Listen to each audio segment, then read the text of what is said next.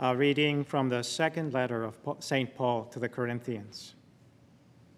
Brothers, God let light shine in our hearts, that we in turn might make known the glory of God shining on the face of Christ.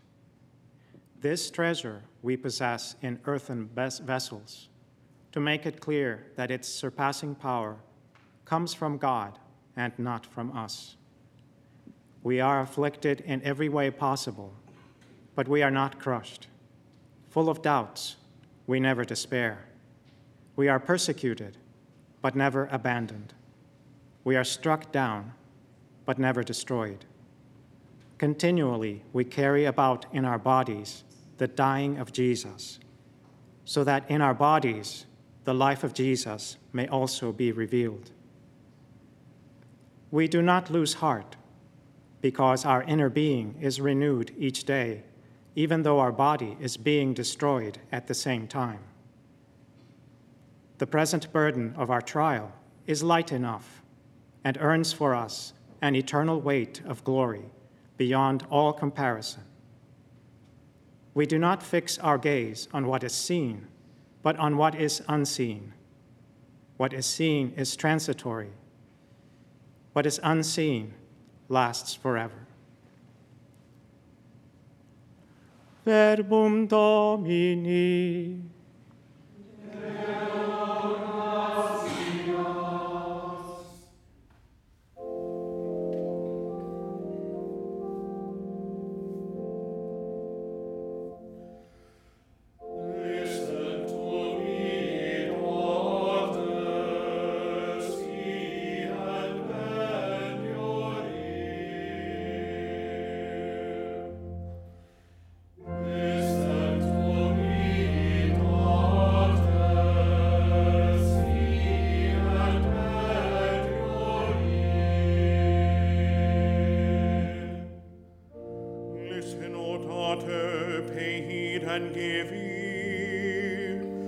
forget your own people and your father's house, so will that king desire your beauty.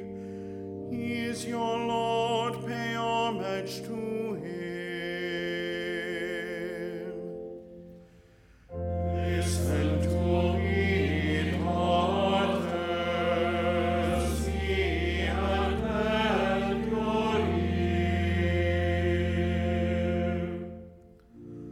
the daughter of the king is clothed with splendor. Her robes are threaded with gold. In fine clothing she is led to the king.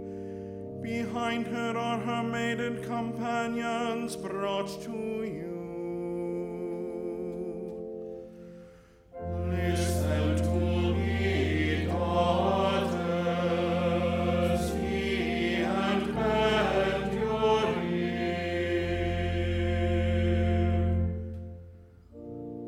Amid gladness and joy. They pass within the palace of the King. Sons will be yours to succeed your fathers. You will make them rulers over all the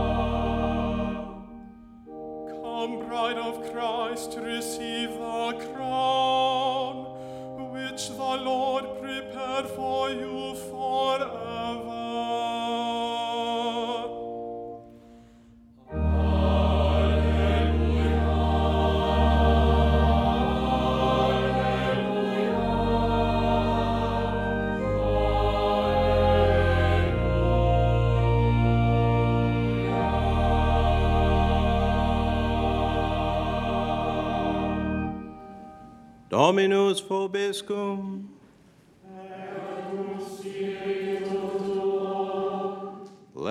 Sancti Evangelii secundum Ioannum.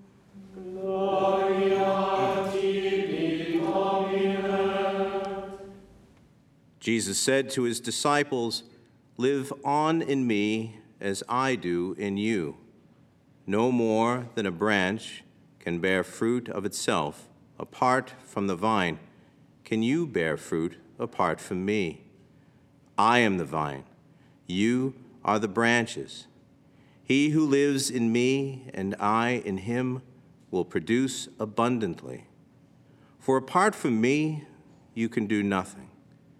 A man who does not live in me is like a withered, rejected branch, picked up to be thrown in the fire and burnt.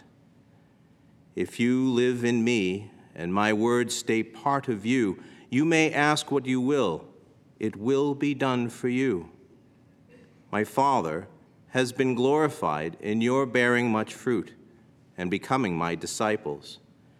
As the Father has loved me, so I have loved you. Live on in my love.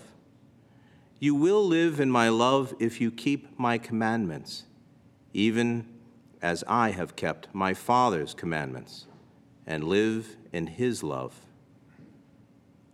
Verbum Domini.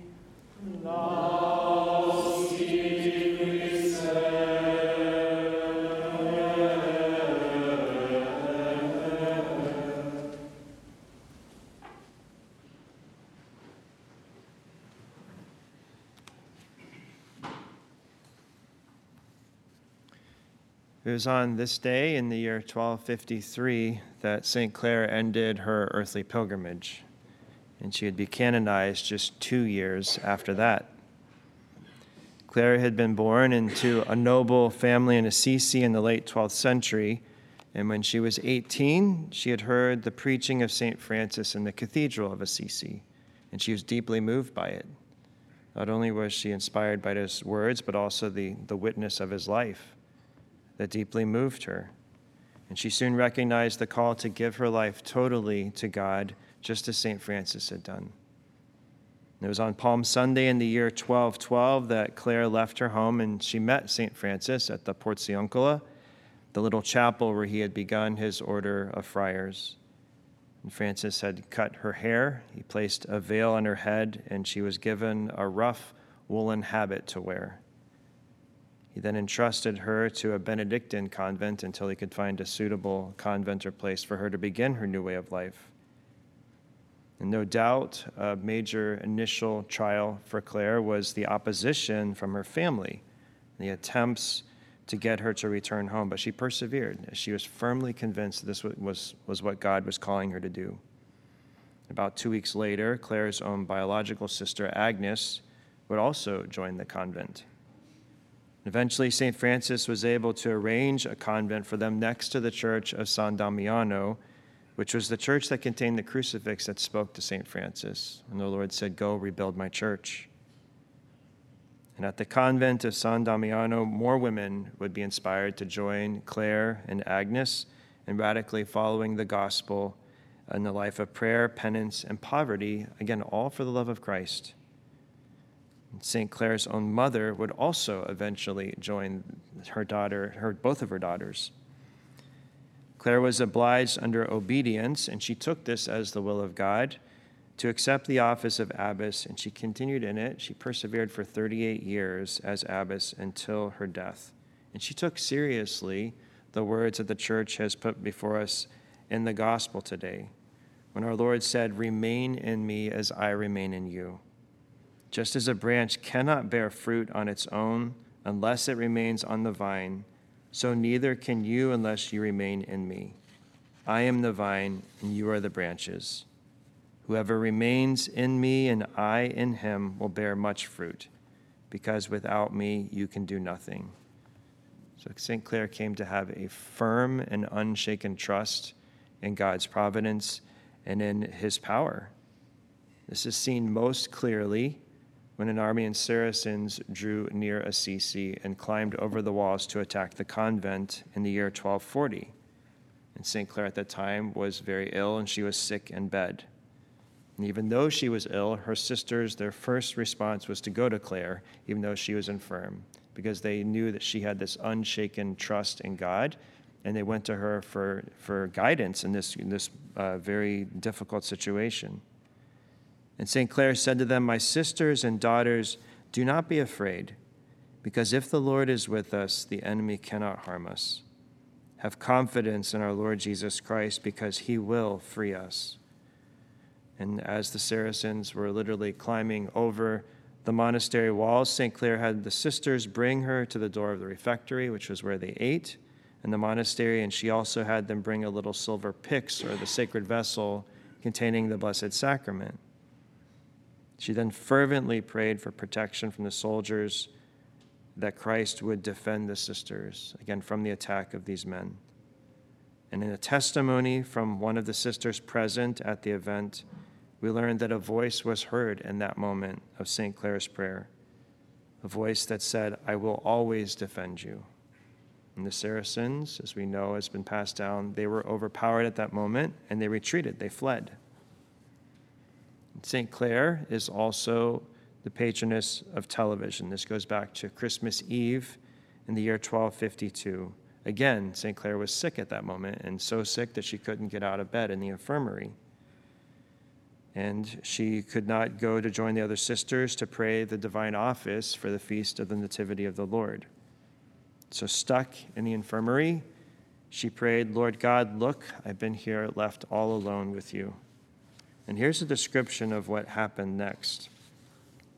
She was given to hear most clearly the Christmas services of the friars, as if she had been there, and to see the crib of the infant Savior. In her joy and simplicity, she told her daughters of this favor the following morning, even chiding in a gently, almost teasing way. You left me here alone after going to the chapel to hear matins, but the Lord has taken good care of me because I was not able to get up from my bed. And in God's providence, one of St. Clare's spiritual daughters, Mother Mary Angelica, would start the Eternal Word television network, which continues the mission to spread the beauty and the truth of the Catholic faith and the Holy Gospel throughout the world. I'd also like to mention some advice, very brief and clear advice that St. Clare gave to another one of her spiritual daughters, Blessed Agnes of Prague. There was no doubt in the writings, the few writings that we have of St. Clare, that the Lord Jesus was the love of her life. Clare would write about the Lord to Agnes, saying, Gaze upon him, consider him, contemplate him, as you desire to imitate him. She would say further, Look upon him and follow him. So in her correspondence, St. Clare would provide an image of gazing upon the Lord and seeking his presence as one gazing upon a mirror. And so, with that in mind, the image of mind of one looking into a mirror, but the mirror being Christ, the face of Christ, St. Clare's counsel can apply to each of us.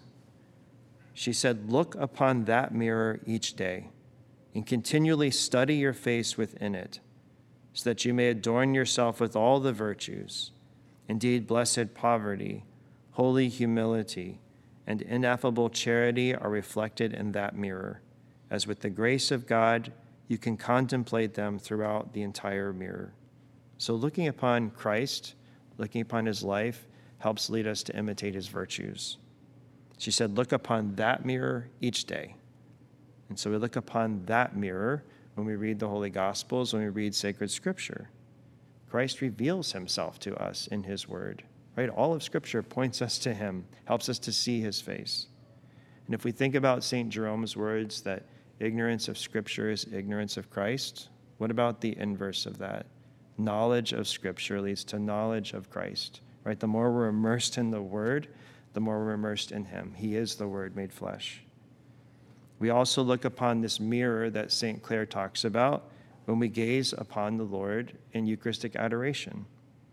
And we pray the Holy Rosary and we keep before our mind's eye the life, the mysteries of Christ's life.